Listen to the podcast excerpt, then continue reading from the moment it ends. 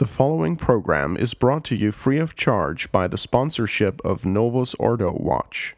See for yourself that the Church of the Second Vatican Council is not, in fact, the Catholic Church of the ages. Go to novusordowatch.org. That's novusordowatch.org.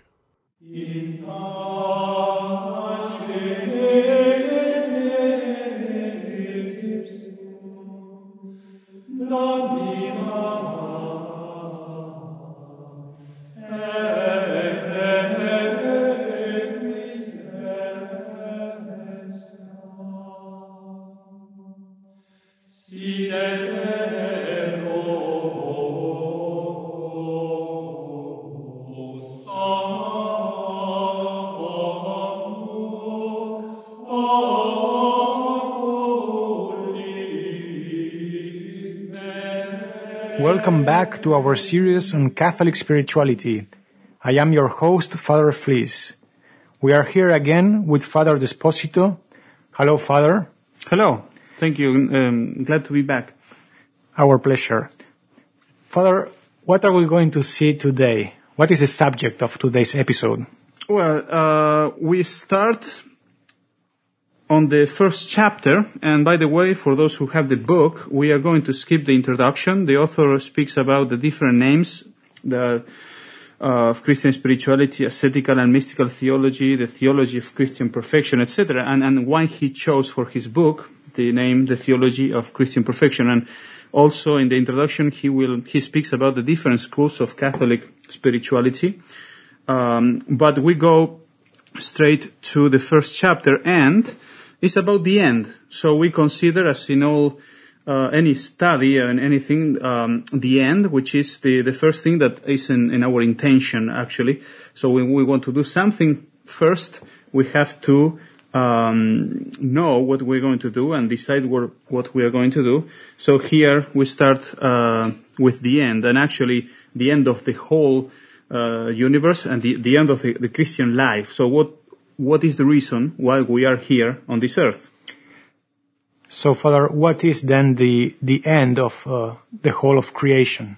Well, it's God Himself, uh, and it's important to understand that that God created everything that you see, everything uh, for His own glory, and that's the the very th- first thing that we see in the book is the definition of, of the glory of God. So uh, in Latin is clara notitia cum laude, a clear knowledge with uh, praise. And uh, from this um, definition, we see that there is something outside of God that gives this uh, glory to God. This is a, there is a recognition of His uh, dignity. And in order to do that, we have to distinguish between what is called the intrinsic glory of God and the extrinsic glory of God. So the basically um, the intrinsic glory of God is that glory that exists from all eternity in the uh, in the blessed Trinity, in the bosom of the blessed Trinity. So the um, you have the processions in God. Um, the Father, and I will quote the book right now, the Father, by way of an intellectual generation, conceives a most perfect idea of himself, his divine Son, or his Word, in whom is reflected his life, his beauty, his immensity, his eternity, and all his infinite perfections. And as a result of their mutual contemplation, there is established between these two divine persons, by way of procession, a current of indescribable love, an impetuous torrent of fire, which is the Holy Ghost. So here you have this perfect knowledge, this perfect love of God from all eternity, two persons that proceed and one person that doesn't proceed. So those are the three persons of the Blessed Trinity. Here there is from all eternity an intrinsic glory uh, in God. But what concerns us is, uh, in, a, in a way now, and a way we want to speak uh, in the future, is the extrinsic glory of God. There is something external that uh, is given Him and this comes from creatures. So um, the um, what is called the extrinsic glory of God com- comes from everything that is not Himself, and for for for our listeners who might not be familiar with the, the general principles of uh, theology, uh, is uh, creation a free act on the part of God? Yes, it's a most uh, a most free act. There is a difference between freedom in God and freedom in a, in a, human being or an angel, uh, because when when we speak about our liberty, we are speaking about um, cho- choosing between particular goods in view of the end. So we have many objects for the specification of our freedom. In God, we have to understand He cannot pick or choose something outside of himself. So it's one object there. And the, the freedom of God is that he chooses to manifest his goodness in different ways. He most freely has chosen to create. So there is a, an axiom that uh, in Latin bonum est diffusivum sui, this is all in the book, that which basically means that the, the good uh, is going to, by nature, diffuse itself. So uh, therefore, it, it is fitting that God will create. To that is, He will um, manifest or share his perfections with other beings that are not himself. So, but again, this is a free act. This, he's not obliged. He's not, um, there is not a necessity to create. And this, by the way, is a heresy to say that God creates out of necessity. There is a, a misapplication of the, um, um, of the principle, bonum est diffusivum sui, which is a very old error, and uh, you you see it already in the in the those Platonist philosophies, philosophers, Plotinus, and and uh, about the interpretation of Saint Augustine, etc., and Ratzinger, the um, uh, anti-pope, uh, now uh, resigned Benedict the, the 16th, he uh, hosted this. So in his, you read his works. I hope you do not, you do not read his works, but works. But if you do, uh, or you have to study him, um, he speaks about this. Um, that God is so good that He's obliged. There is a kind of a necessity to create, to uh, manifest His uh, His glory externally. This is not the case already. As we said before, there is something uh, called the intrinsic glory of God. God is absolutely, I mean, that the, the, the, the, the good of God is diffused already from all eternity in the, in the, in the processions, in the divine eternal processions. So he's in no need at all to create.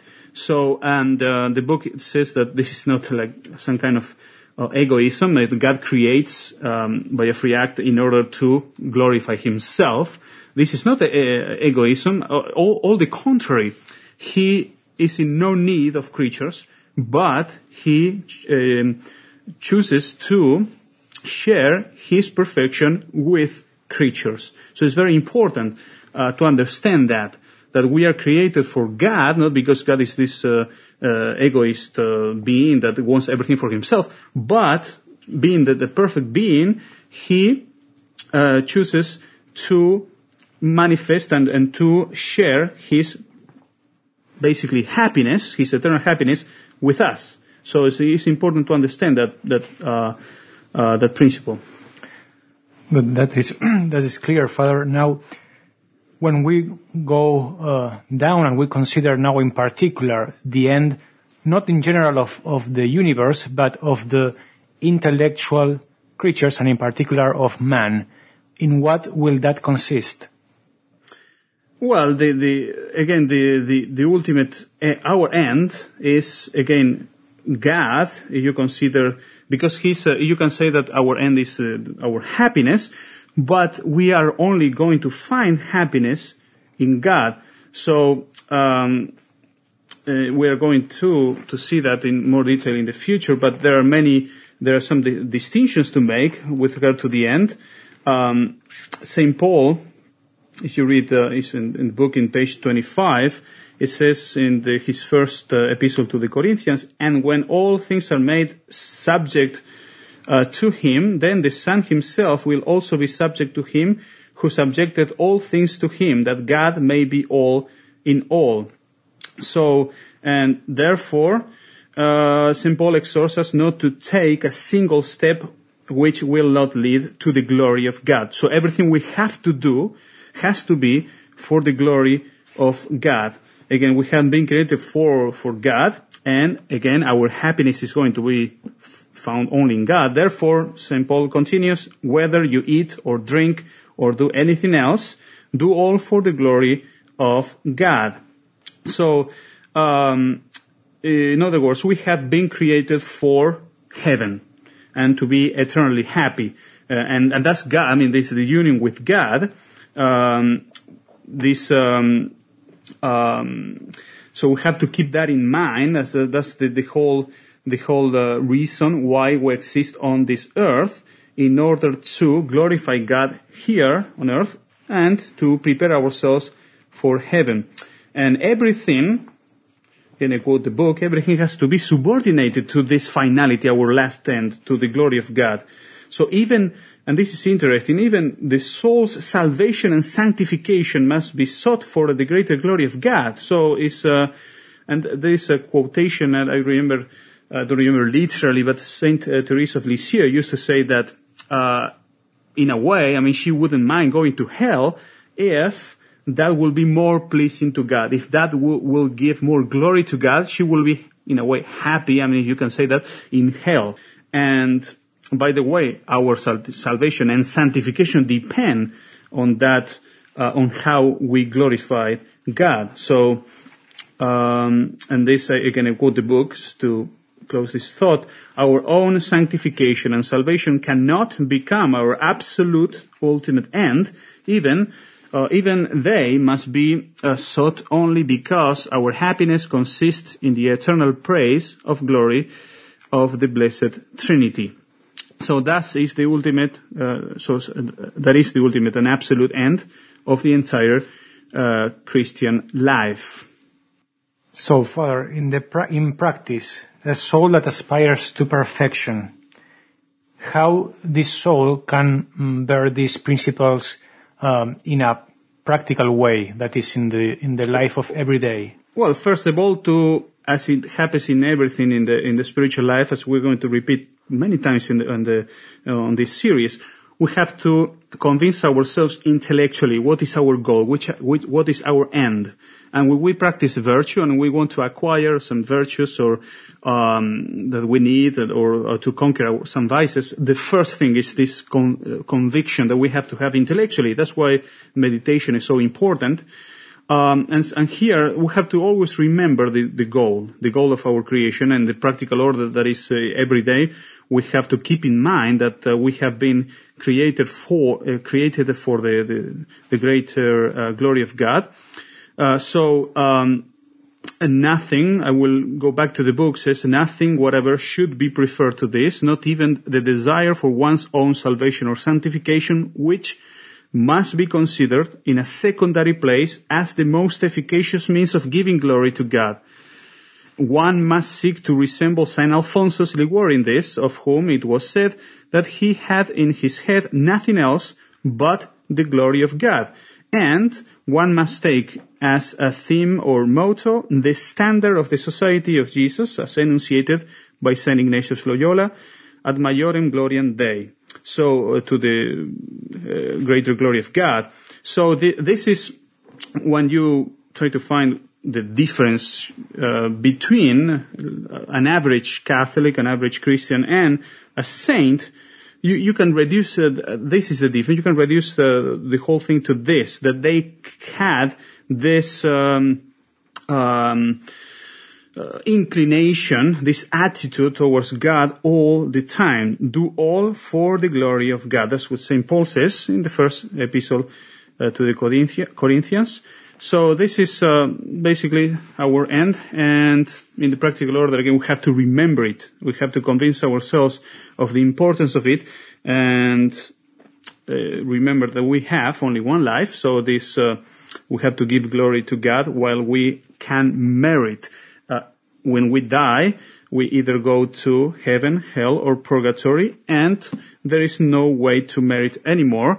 Uh, we merit by uh, our love, our uh, sanctifying, uh, the sanctifying grace being um, made more and more intense in our souls by good acts and the acts of the virtues.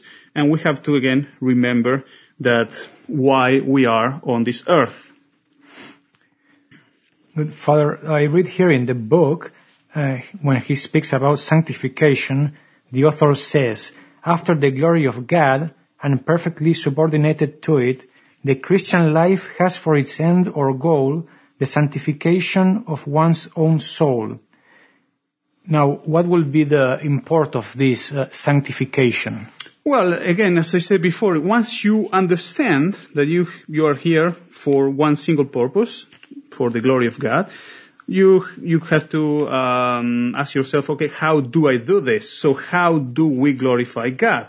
and that is by sanctifying ourselves, by being perfect. So in the spiritual, we're spiritual creatures, intellectual creatures, and our perfection is intellectual, is spiritual. So, um, so for a, for an animal, for example, for a cat, uh, by the way, we have here our fat cat, the seminary's cat, uh, accompanying us in the in this uh, uh radio show, and uh, so looking at the cat, I see that he is already perfect as a cat by doing the things that belong to, to, to a cat. So he just eats, uh, sleeps, um, I mean, that's the thing that a cat does, and that's enough for an animal. Why? Because they have um, souls which are of the sensitive order. Their very existence depends, that is the existence of the sensitive soul, depends on the body. So the, once the cat dies, that's it. He disappears. He doesn't exist anymore. But a human being, and, but, and uh, also going back to the cat, and they, they're already, um, doing the will of God and, and, and glorifying God by just acting as cats. And, uh, so, and that, that's enough. And once, again, when they die, that's it. They, they had their purpose. But we are human beings. We have a rational soul which is immortal and we have to think of eternity. again, we, we center everything, uh, our, what we do, uh, in our sanctification. This is, will be the end that is subordinated to that glory of God, and that's how we glorify God actually, by being holy, perfect, and, and it's important to understand that this is not optional. So it's not that we have, all right, you, you can be, uh, yes, you can become a saint, or you, I mean, perhaps you, you can be mediocre and, uh, no, this is not an option because, uh, first of all, we have been baptized. That is, we belong to the church. We are part of the mystical body of Christ. And second, uh, if you go again reading the book, we have some quotations very strong on the part of our Lord about, about the obligation to be holy, perfect. He says, you therefore are to be perfect, even as your heavenly Father is perfect. So it doesn't say you have to be perfect, uh, relatively perfect, or this or that, or just uh, do your best. It says you have to be perfect, even even as your he- heavenly Father is perfect. So this is a, a, a supernatural perfection a divine perfection that of course as we are going to see in the book and in the future, uh, future episodes, episodes, sorry, um, it's not possible. This is, uh, our Lord is giving us a command that is not possible to uh, fulfill or accomplish without His the grace. So that's another thing that not to fall into naturalism or to to think that we can become perfect without the aid of God. This is uh, something that our Lord asks from us but at the same time, he has to give that perfection. And that's the, how prayer becomes, becomes so important. So this is, we are going to speak about supernatural virtue, supernatural perfection, and all of those things can only come from God. Uh, another quotation here says uh, that we are called to be saints. So we are here on earth to be saints.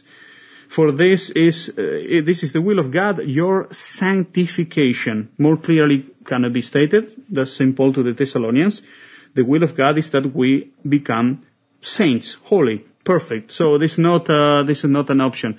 So we do not have, if I speak humanly, the right to be mediocre or not to become saints. This is a, a precept, a commandment on the part of God. So, uh, yes, this is, uh, um, you can see uh, in a way how important the spiritual life is and uh, uh, in a way that I hope this this um, series is going to help people to understand the the um, the things that we have to do and, and to help uh, them to take the necessary means to arrive at, at this uh, sanctity. Father, um, when we speak about perfection, are we speaking about uh, the perfection of uh, heaven or a perfection on this earth? Well, we have, again, there's a distinction here.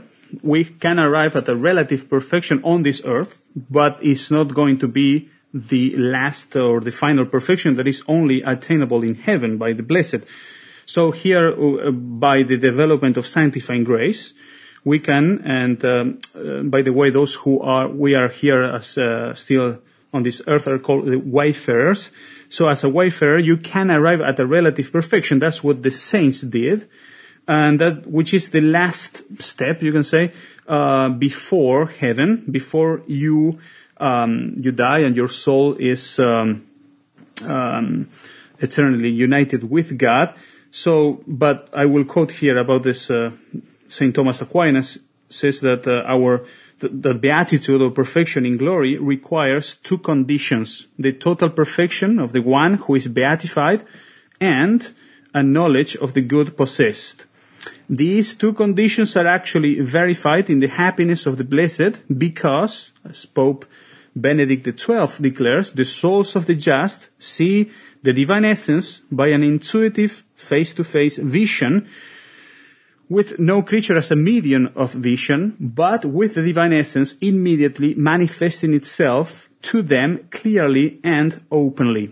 And the Council of Florence says, souls immediately upon entrance into heaven see clearly the one and triune God as he is, one more perfectly than another, depending on their merits. So why we are talking about the blessed is because what they receive when you die and you have um, die in the state of friendship with God, in the state of grace, and you don't have to uh, go to purgatory, um, you receive something called the light of glory. So mm, this is studied in, in sacred theology. Um, so we are not going to give any uh, like a, a definition of this, but we can say what is the Thomist teaching on this it says that it is a created quality divinely infused into the intellect whereby it is intrinsically perfected and elevated. So, um, this light of glory is like um, something that makes us makes it possible for us, for an intellectual creature, to see God. God belongs to a different order, the divine supernatural order we we need to be elevated in order to see God. So we cannot even sacred scripture says that, you see God, you die. Meaning, meaning this, that there is a, a, a, an infinite distance between the two. Um, so in order to uh, be with God and to see God, we need this light of glory. And why we are talking about this? Because the the, the difference, let's say, between someone who is already in heaven, who has attained the end, and, and those who are still on this earth, but they are, the, they are on their way to heaven, the difference is only in the lumen, in the lumen glory or the light of glory. There is those who are on this earth, they have, and the perfection consists on sanctifying grace and charity. The only thing that will change when you die is that that sanctifying grace in a way becomes the light of glory. That is uh, the amount of grace that you had and the merits you had, etc., are going to give you a more or less uh, amount of this special thing that God creates called the light of glory through which you see uh, God. So, um, so this is the, the, we, are asking or we're trying to find out what is uh, the, the perfection that we are supposed to have on this earth are the, the, of the three elements that are found in heaven, two of them are found here, sanctifying grace and charity. So, um, again, that's it's very, very important that we receive sanctifying grace and charity and faith and hope uh, and all the infused virtues and gifts when we are baptized um, as babies. Um, So um, as adults, you need uh, other conditions that we're going to see. But as the baby that cannot actually make supernatural acts, but he can receive the habits. He can receive um, faith, hope, charity, sanctifying, uh, in, uh, together with uh, sanctifying grace that comes with sanctifying grace and the infused virtues and gifts of the Holy Ghost. So all of those things have to develop. Those are like a seed that we receive. So imagine uh, in, in, the case of uh, the seed that you have the plant, you plant the seed, it starts growing and you need to water it, you need to take care of it and trim it, uh, put some uh, you know, fertilizers, and uh, until they give the, the flowers and the fruits and they become big, it becomes a tree, etc. This is analogically what we have to do with, with this grace that we receive in baptism. Again, the church is very wise in baptizing babies because in a way we don't have the chance of after choosing, okay, I will be a mediocre or I will, uh, or I will be not baptized or no, once you're baptized, you have this seed of, um, sanctifying grace, which is called the seed of glory too, because it becomes afterwards, or should become, the light of glory. And again, we are supposed to work with what we have. We are supposed to take care of this seed and make sure that it becomes a, a tree. So one may say then, in other words, that uh, the the whole seeking after perfection will be essentially uh, uh, the seeking for a development, a normal development of these um, principles that we have in, in our soul, infused principles. Yes, this is the whole thing. So the uh, all, this book is really big, so 700 pages or something. But basically what we are trying to find out and, and see and study is how do we develop sanctifying grace, how we increase charity, which is the greatest of all the, the theological virtues, um, how we uh, practice and uh, retain and, and, make grow the infused virtues, and also something that we're going to see, which is very we spoke about the different schools of spirituality and the the one that of the Dominicans, the Thomist uh, or Thomistic school, will emphasize, stretch the the fact that we need to, um, in order to perfect the, the virtues, the theological virtues and infused virtues, we need absolutely, I mean, we need the gifts of the Holy Ghost, the actuation of those gifts that constitutes the, what is called the mystical life. So, uh, so we're going to see all of that.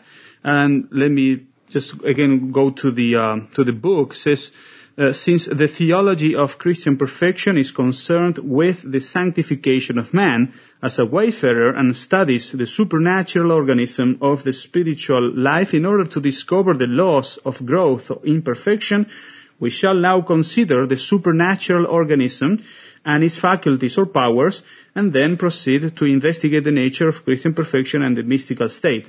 So again, it's all this, the, yes, the development of grace and virtue in the soul. So you can see again uh, how important uh, all this knowledge that we are going to try to give in, the, in this series is for Catholics, um, and especially today. In the past, you used to have so many parishes and churches and convents and this and that that um, you just had to go on a Sunday or uh, holidays and you have these instructions and sermons and and um, everywhere and good books etc and the whole the whole um, I say not the teaching but also the the, the society was more uh, I would say more Christian so there were not so many uh, obstacles, uh, external obstacles to, to perfection. And, and now, uh, that we live in a, in a complete different world, one of the great apostasy, and this is not an exaggeration at all, uh, it's important to, and also we don't, do not have so many priests and religious and uh, preachers, etc., going around and, and, and, and publicly uh, saying these things. So it's important that through the internet and through the, um, this, um, thanks to technology and uh, that we can give this information, this uh, teach people the things that they need to know in order to become saints, in order to become perfect. So there are so many, also so many errors, so many misunder- misunderstandings Uh, so that uh, and those who suffer are the people. Um, the um, on Restoration Radio, you have many shows that attacking uh, the, the, modernists and etc. Something that is uh, amazing is that always the fault and is um, of all these problems, heresies, and things uh, that actually the people are going to suffer. They come from clergy. They come from the priests, from the bishops, uh, and all of all of the heresies comes from priests. Uh, the the bad formation and the bad morals and and the uh, because they are not doing their jobs today is very I mean apparent, but um, so you see. Uh, so I say this because those who suffer are the, the I mean, the, the, faithful Catholics that do not have the uh, chance uh, to be exposed to doctrine, to sound doctrine, um, with regard to the faith and with regard to the means that they need to uh, to go to heaven. And um, so um, we try here at our seminary to give a good formation to priests so that those priests are going to be, uh, be able to instruct, not only give the sacraments like sacrament machines, but instruct the people on this, uh, these very important points. So I hope we are going to do this uh, uh on the on this on this series. So the um, ascetical and mystical theology, or the theology of Christian perfection, as this book is called, uh, is basically the, the, the mystical, the mystical life, the, the explanation of the, the mystical life. And you have, as a, as knowledge, you have the philosophy, which is very good, of course, and the philosophy that to know the truth, uh, aided, uh, aided by the, the, our reason. So our reason working can know many, many truths. You have sacred theology, that uses reason, but the, the source for theology is revelation. So, but still uses reason, and you have the science of sciences, which is mystical theology. And that's why St. Thomas Aquinas, when he had a, a, vision of heaven or something, he tried to burn the, the Summa Theologiae, uh, because he saw the difference between the science of the saints and human science, that even theology is human in a way because it uses reason to develop its arguments. So um, we are here, you might say, this is the most important of all of the sciences, where we are going to try to, to talk about on this series. Truly, truly, Father. And it seems uh, the spiritual authors speak about this uh, by the name of the science of the saints, um, which is referred also as the the science of ascetical and mystical theology. Father, we have covered today quite a bit of uh, points. For I would like to invite the hearers who have the book to um, go ahead and review the points we saw. We saw today from page uh, 23 of the book till page 28, which is the first uh, chapter, the end of the Christian life. What are we going to see or treat next time, Father?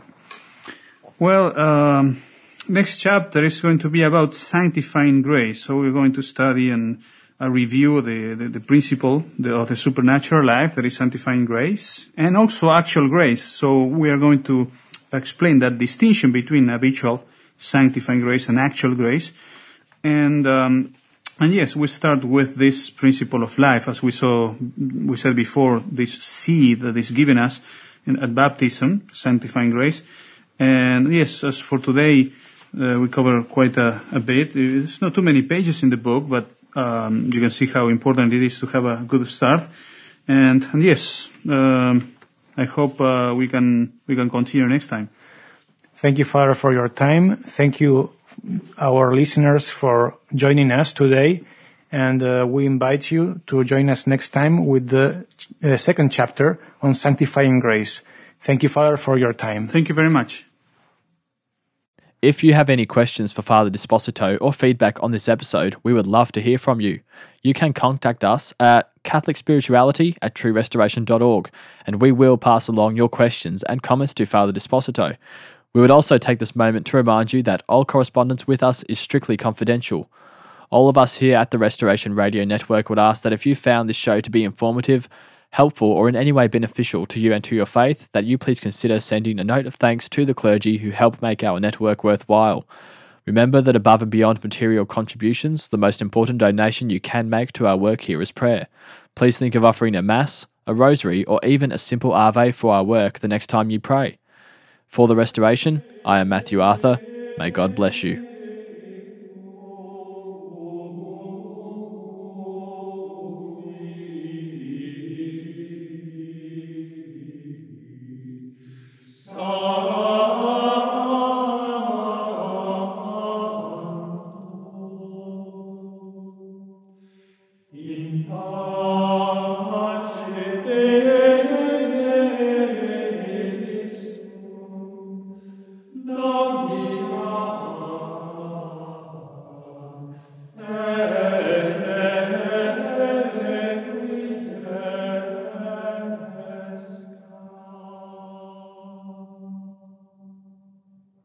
This program was brought to you free of charge by the sponsorship of Novus Ordo Watch.